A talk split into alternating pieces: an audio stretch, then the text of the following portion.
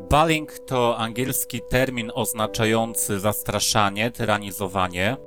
Zaczyna on być coraz szerzej omawiany w mediach i używany. Mówi się coraz częściej o nękaniu, które może przybierać formę przemocy fizycznej, ale też psychicznej, polegającej na dokuczaniu, wyśmiewaniu, rozpuszczaniu o kimś plotek czy zastraszaniu. W ostatnim odcinku z minicyklu In Memoriam opowiadałem o głośnym morderstwie Sophie Lancaster. To było ponad 7 miesięcy temu i ta długa przerwa od tego typu odcinków była nie bez powodu, bo przyznam wam szczerze, że po prostu po tym odcinku o Sophie bardzo długo nie mogłem się otrząsnąć. To była sprawa, o której chciałem bardzo opowiedzieć na omach podcastu Dark Side of the Earth, tym bardziej, że podcastingiem zainteresowałem się głównie poprzez różne podcasty kryminalne i denerwowało mnie to, że żaden podcast nie poruszył tematu Sofii. Jednakże ten odcinek, odcinek o Sofii, później bardzo długo odchorowywałem. Takie tematy są dla mnie najzwyczajniej ciężkie i potem długo je przeżywam. Dlatego też teraz jedno wiem na pewno, że takim pełnowymiarowym podcasterem True Crime na pewno nigdy nie mógłbym zostać, bo tego typu sprawy po prostu bardzo długo później we mnie siedzą. Postanowiłem jednak kontynuować cykl In Memoriam, no bo niestety morderstwo Sofii nie jest jedyną tego typu bulwersującą sprawą związaną z mroczno-alternatywnym środowiskiem. Dlatego dziś chciałbym opowiedzieć Wam historię Nicole Ann Raphael.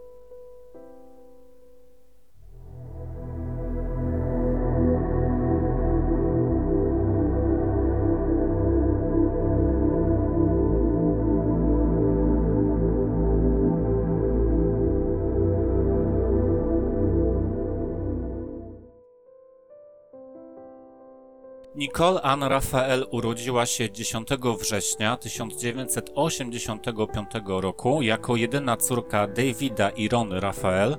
Jej rodzice pracowali w Urzędzie do Spraw Zdrowia i Bezpieczeństwa w Glasgow. Nicole miała dwóch starszych braci, Davida i Christophera. Rodzeństwo dorastało w mieście Lenzie, które znajduje się około 10 km na północny wschód od Glasgow, czyli największego miasta w Szkocji. W 2001 roku Nicole miała 15 lat i była no po prostu zwykłą alternatywną nastolatką. Jak wspomina jej mama, Rona, Nicole była nastolatką taką zwariowaną, ale w pozytywnym znaczeniu tego słowa i co podkreśla jej mama, miała specyficzne, świetne poczucie humoru. Super radziła sobie w szkole, jej świadectwa zawsze były dobre. Nicole miała grupę znajomych. Jej mama wspomina, że było to około 12 osób, ubierających się właśnie w stylu gotyckim. Do szkoły Nicole najczęściej ubierała skórzany płaszcz, a oczy podkreślała czarną kredką.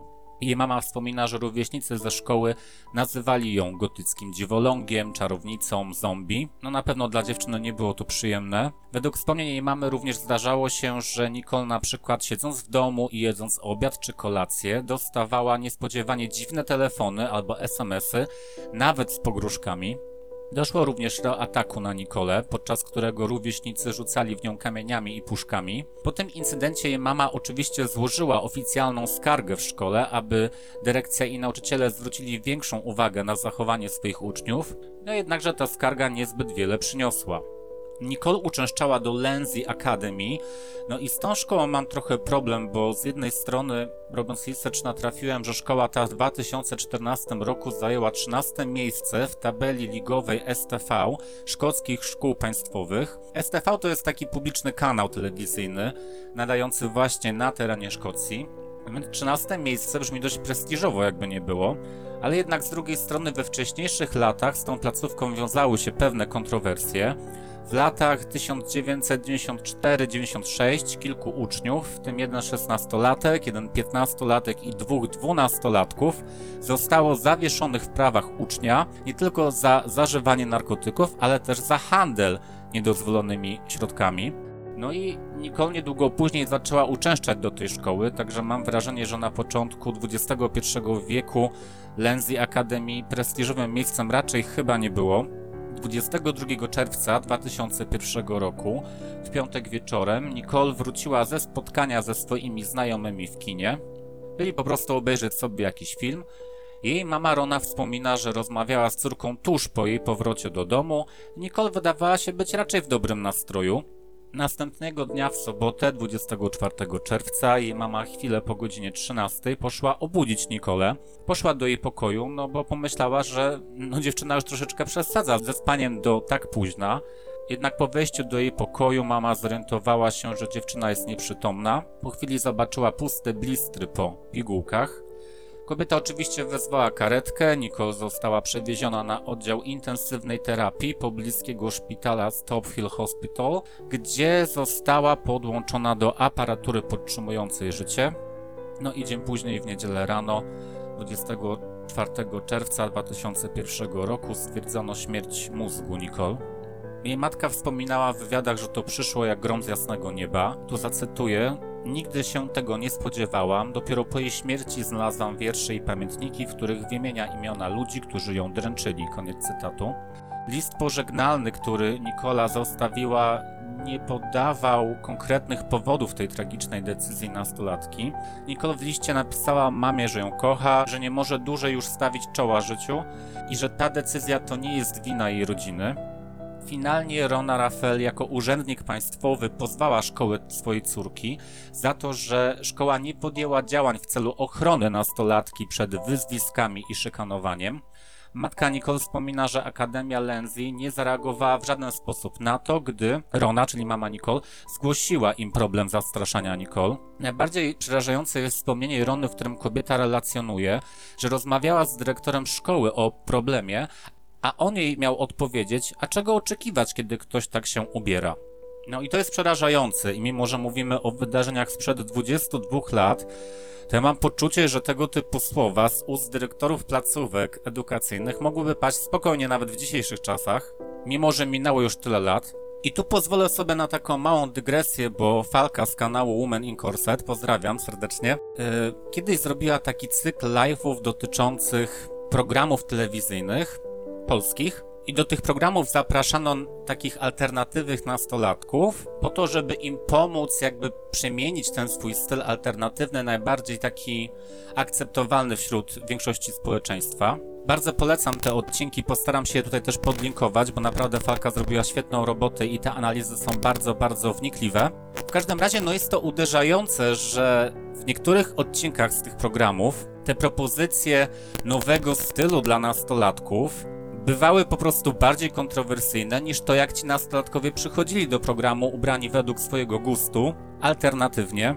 I tu oczywiście pojawia się celne pytanie, czy lepiej jest, kiedy nastolatek ubiera się po swojemu, tak jak czuje, w swoim stylu. Czy też może w taki sposób, w jaki zaproponowali w tych programach styliści, bo szczerze mówiąc, niektóre te stylizacje mogą budzić kontrowersje. No okej, okay, ktoś by powiedział, że już Britney Spears miała taki styl, kiedy udawała uczennicę w swoich teledyskach. A jestem zdania, że na przykład nastolatka ubrana w gorset i w glany i w długą czarną suknię nie jest bardziej wyzywająca niż dziewczyna, która odsłania brzuch, a do tego ma króciutkie jeansowe shorty, a z tego co pamiętam, taką właśnie chyba stylizację w jednym z tych programów pewnej nastolatce zaproponowano. Także no już możemy zobaczyć, że choćby na gruncie polskim wciąż jest problem z tą modą alternatywną. No a nie oszukujmy się, nastolatkowie zaczynają poszukiwać swojego stylu. Właśnie w tym wieku, od tego jest ten wiek, żeby odkrywać. W każdym razie najważniejsza myśl, którą chciałem tutaj zawrzeć, tak na marginesie, to jest to, że uważam, że to jest problem, który w Polsce dalej istnieje. I nie zdziwiłbym się, mając na przykład nastoletnie dziecko, które ubiera się alternatywnie, gdybym usłyszał właśnie tego typu tekst od dyrektora szkoły, że czego się spodziewać, że rówieśnicy wyzywają moje dziecko, ponieważ ono ubiera się tak dziwnie. Ok, wróćmy do tematu. Mama Nicole Rona wspomina, że jej córka lubiła bardzo głośno słuchać w swoim pokoju muzyki. Głównie to był gothic, new metal i grunge. Tam nawet wymienia jakieś kapele ulubione e, Nicole, typu Slipknot, Korn i tak dalej. Czasami ta muzyka leciała tak głośno, że Nicole nawet nie słyszała, jak jej mama Rona woła do niej, by choć trochę przyciszyła tą muzykę. No i w jednym z wywiadów mama Nicole powiedziała, że teraz oddałaby wszystko, by ponownie usłyszeć tę muzykę. No i tu też sobie pozwolę na małą dygresję, bo powiem wam szczerze, że mnie osobiście to naprawdę ściska za serce, bo do tej pory pamiętam jak no z 10 lat temu, około rok po wyprowadzce z rodzinnego domu, moja mama własna powiedziała mi, że brakuje jej właśnie muzyki dobiegającej z mojego pokoju, że brakuje jej kurczę tej wydzierającej się helińskiej Klosterkellera czy The Cure, Także no te słowa rzeczywiście przynajmniej mnie chwytają za serducho. Rona wspomina, że tęskni najbardziej za zwykłymi codziennymi sytuacjami z Nicole, wspólnym przemierzaniem ubrań, prostowaniem włosów, kłótniami za bałagan w pokoju. No masakra, ja nie wyobrażam sobie takiej sytuacji. Dobrze, przejdźmy teraz do konkretnych ustaleń, jakie wykazało późniejsze śledztwo w sprawie Nicole. W toku postępowania wykazano, że zastraszania sięgały ponad trzech lat wstecz, więc to nie była jakaś chwilowa niechęć wśród rówieśników wobec Nikoli, tylko długotrwałe gnębienie. Jak łatwo można obliczyć, no Nicole była ofiarą przemocy i dyskryminacji ze względu na swój wygląd, styl, co najmniej już od 12 roku życia. No a w tym wieku, wieku dorastania, poczucie własnej wartości wśród dzieci można bardzo, bardzo łatwo zaburzyć. A tu mamy przypadek trzech lat dokuczania i naśmiewania się. No nieraz dorosły człowiek nie byłby w stanie znieść tak długiego czasu w ciągłym napięciu. Teraz też w dzisiejszych czasach dużo się mówi o mobbingu. Wiele dorosłych osób nie jest sobie w stanie poradzić i wytrzymać w takim nieprzyjaznym środowisku. Więc no możemy sobie tylko wyobrazić, jakie to musi być trudne dla nastolatków.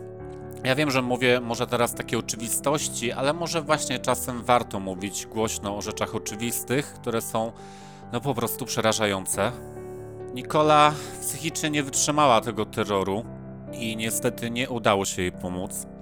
Nie wiem, jak to wygląda w Wielkiej Brytanii, ale wiem, jak to wygląda w Polsce. Wiemy, jak jest w Polsce, i tu pewnie zadawalibyśmy sobie pytanie, gdzie był psycholog, czy tam jakiś pedagog szkolny. No ale po pierwsze, mam wrażenie, że czasem takie stanowiska są w tych placówkach, bo po prostu muszą być, bo tego wymaga prawo.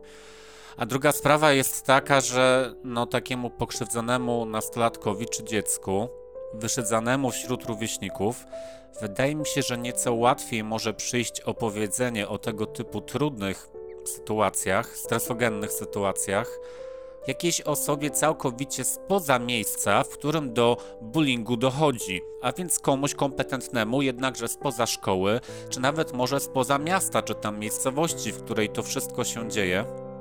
O takich możliwościach pomocy na odległość opowiem troszeczkę pod koniec tego odcinka.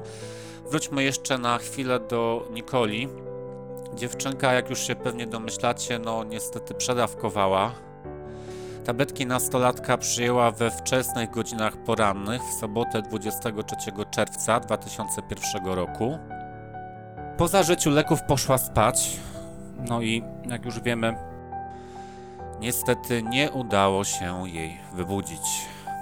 Teraz zatrzymam się na chwilę przy kwestii, jak świat i media zareagowały na tę okropną tragedię. Dwa miesiące po jej śmierci na koncercie w Glasgow, w którym miała uczestniczyć Nicole, wokalista Marilyn Manson zadedykował jej piosenkę The Fight Song.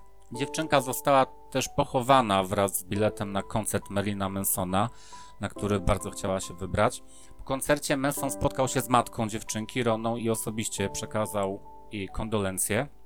Samobójcza śmierć Nicole była jedną ze spraw, które zainspirowały Daily Record do stworzenia ich kampanii pod nazwą Save Our Kids Campaign.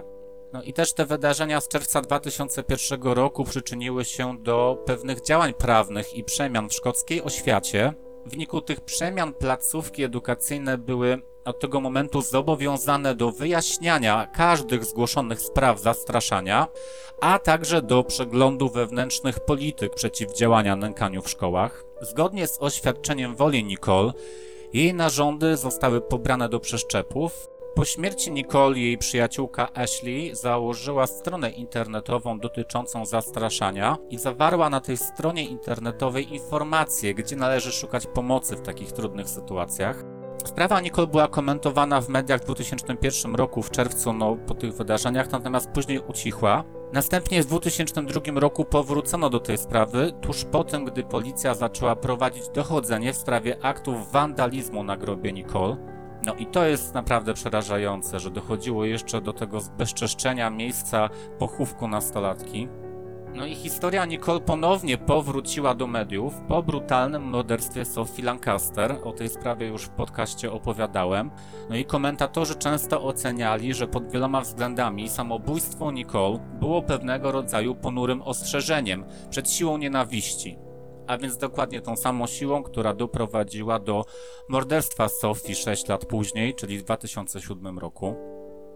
Historie takie jak morderstwo Sophie Lancaster czy śmierć Nicole Ann Raphael nie kryją w sobie żadnej zagadkowej tajemnicy. Pewnie dlatego też nie są zbyt często one poruszane w jakichś podcastach True Crime.